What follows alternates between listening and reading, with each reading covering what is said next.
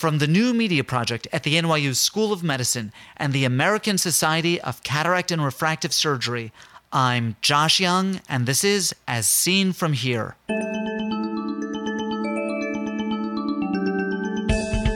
On today's podcast, pseudophakic retinal detachments. In pseudophakic retinal detachment, there is a controversy that some surgeons do pars plana vitrectomy and other surgeons prefer a scleral buckle.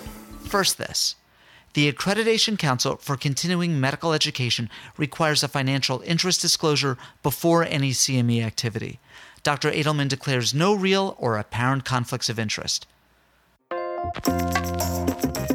As seen from here, the first podcast for physicians, the first podcast to offer CME credit, and the first to offer multinational editions, is now co sponsored by the American Society of Cataract and Refractive Surgery.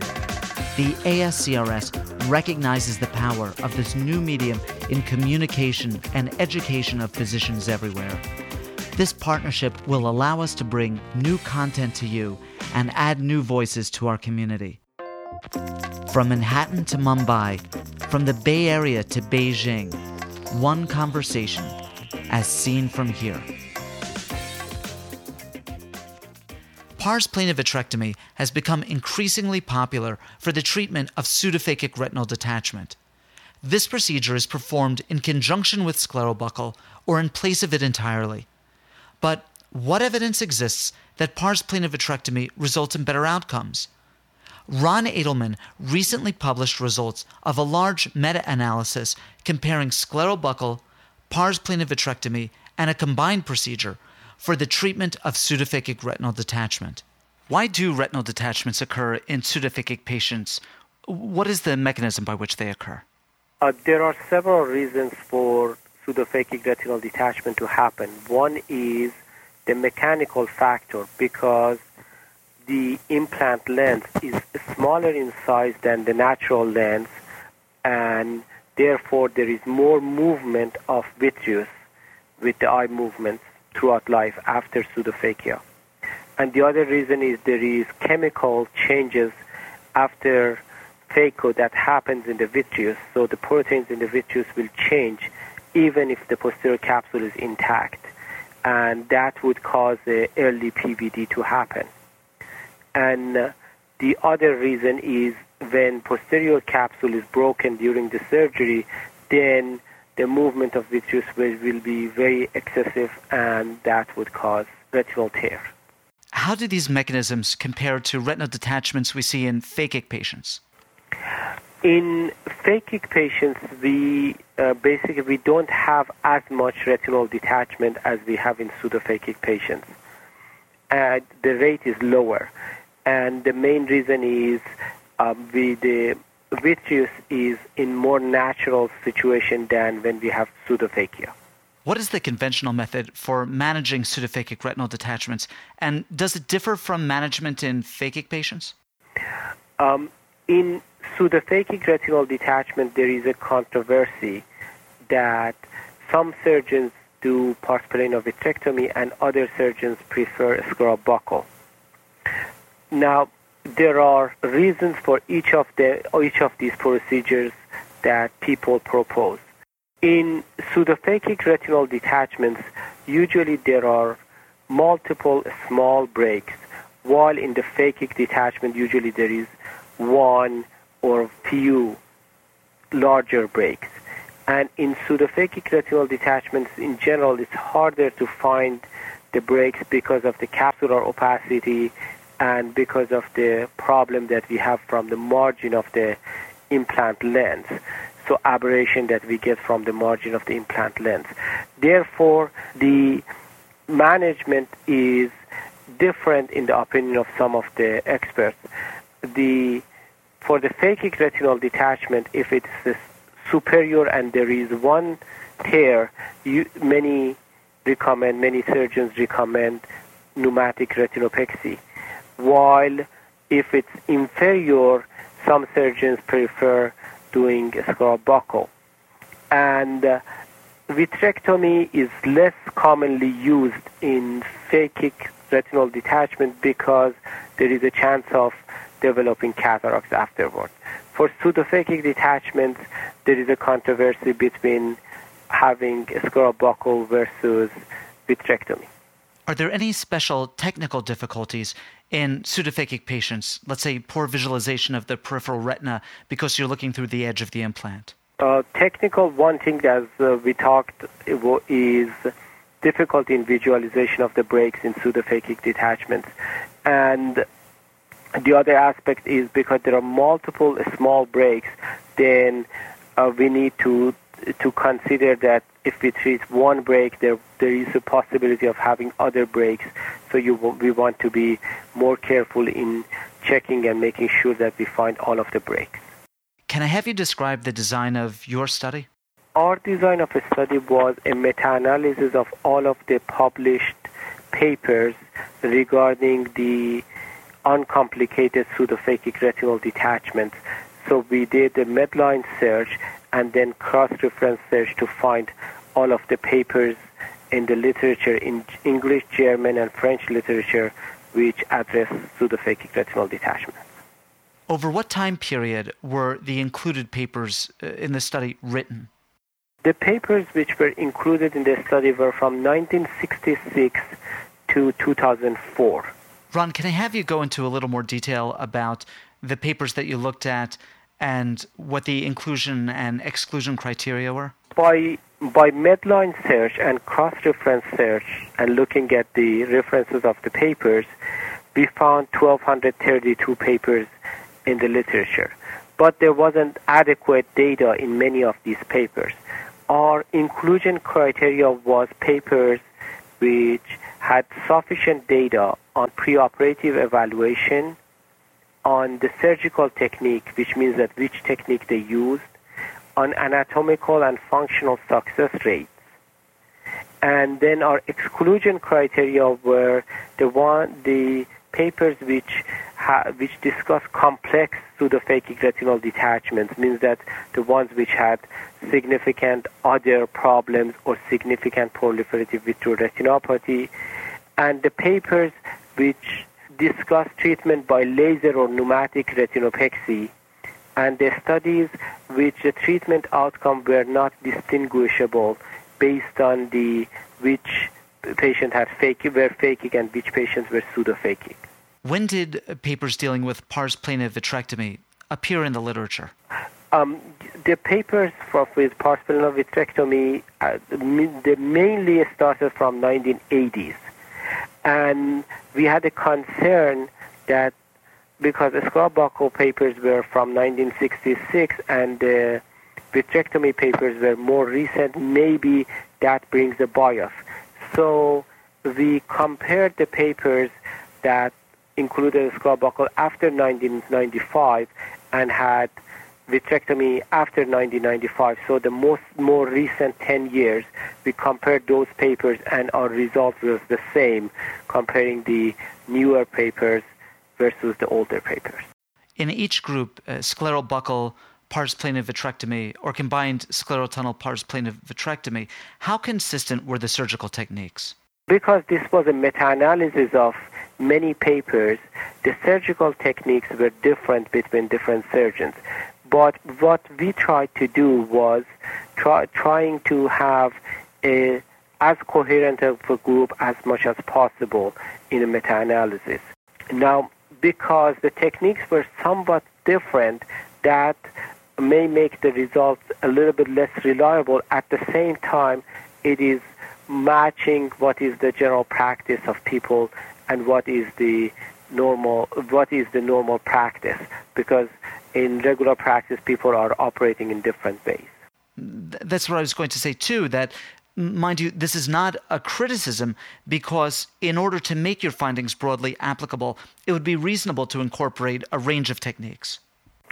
Um, I, I agree because the techniques were broad range and there were many surgeons. It wasn't one or two or three. There were many surgeons from different areas of ward. Therefore, that's more applicable to to the com- to the practice that we have day to day. What were your main outcome measures? Our main outcome measures were anatomical success rate, after initial surgical intervention and after reoperation. That was one. And then there, it was best or final visual outcome at the end of the follow-up. Ron, what were your findings? Uh, we found 1,232 papers. Then, after looking at inclusion and exclusion criteria, 29 papers matched our inclusion criteria. In our study, there were 2,230 eyes which were included. Out of the 2,230 eyes, 1,579 were operated by scleral buckle, 457 by pars plana vitrectomy, and 194 by combined method of pars plana vitrectomy and scleral buckle. And your findings with regard to each of these techniques? Um, when we compared the result of the success rate, the anatomical success rate of the vitrectomy was significantly better than the scleral buckle, and anatomical success rate of the combined vit buckle was significantly better than buckle. When we compared vitrectomy with combined vit buckle, uh, the the difference was not statistically significant. And for visual outcome, the result was similar, that vitrectomy was better than scleral buckle, combined vit buckle was better than buckle alone, and combined vit buckle was not statistically different compared to vitrectomy. Although there was a trend toward uh, advant- uh, advantage of combined vit buckle over vitrectomy, but it wasn't statistically significant. The earlier studies included in the meta analysis consisted solely of scleral buckle procedures, but these patients presumably underwent cataract surgery using older techniques as well. That is true, and that was our concern that the older technique of cataract were, were more invasive. Therefore, we actually mo- compared the more recent papers, the papers after 1995, and compared the scleral buckle uh, and vitrectomy after 1995, and the result was similar in the more recent group. When you controlled for year of publication, your findings were similar to when you looked at the data for the whole group of 29 studies. Yes, when we come when we adjusted for the years, still the result was similar, and the result showed that vitrectomy is superior over buckle. What role did lack of capsular support play? The papers that included the um, the papers that mentioned lack of capsular support showed that the rate of retinal detachment was higher. Um, in other publications, it has been shown that lack of capsular support will increase the risk of retinal detachment five times. Was preoperative PVR a significant factor? Um, we excluded the in our study because we were looking at simple or an uncomplicated pseudophakic retinal detachment. We excluded papers which had significant PVR, so we have the grade we had the earlier grades of PVR included, and that did not make a difference in final outcomes. Ron, what is publication bias? Uh, publication bias is based on it, usually people publish the result that they think it's significant and the result is good. And the other thing is when a paper wants to get accepted, the papers usually need to have good results to get accepted. Therefore, the papers which had bad outcome, either they have not been submitted or they have not been accepted for publication. And then when you're pooling your uh, papers for the meta study, this sort of bias towards papers with good results can bias the results of your meta analysis. Any meta analysis has the uh, publication bias, and uh, that is a concern. Now, when we have um, many papers from many authors, we can overcome that problem, but it's not completely correctable. And um, that is with any published paper that we have, that that's something that's a, a problem that we have. Ron, having learned what you've learned in, in the study, what do you do in your own practice now when you're sent a patient with a post cataract retinal detachment? Um, most of my pseudophakic patients um, in, are, will be treated with vitrectomy. Occasionally, if there is um, PVR, I will do vitrectomy combined by buckle. And rarely I use buckle, and that would be in special circumstances that I may use buckle. But in general, I use vitrectomy. So then let me ask you this as a follow on question. Is there any role anymore clinically for doing just scleral buckle for a patient with a pseudophakic RD? Uh, many surgeons believe that there is no role. Uh, some surgeons believe if there is an inferior break and there is just one or two inferior break, uh, because it's difficult to make to have a good tamponade for inferior breaks with vitrectomy. Therefore, buckle still has a role for those type of detachment. Ron, thank you so much. Oh, thank you so much. I appreciate it. Ron Adelman is Associate Professor of Ophthalmology and Director of the Vitreoretinal Service at the Yale University Eye Center in New Haven, Connecticut. His paper, Surgical Management of Pseudophakic Retinal Detachments, a meta analysis, appears in the October 2006 issue of Ophthalmology.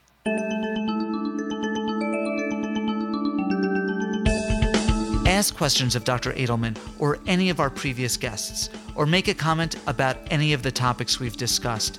These interviews are meant to be the start of a conversation in which you participate. Call our listener response lines.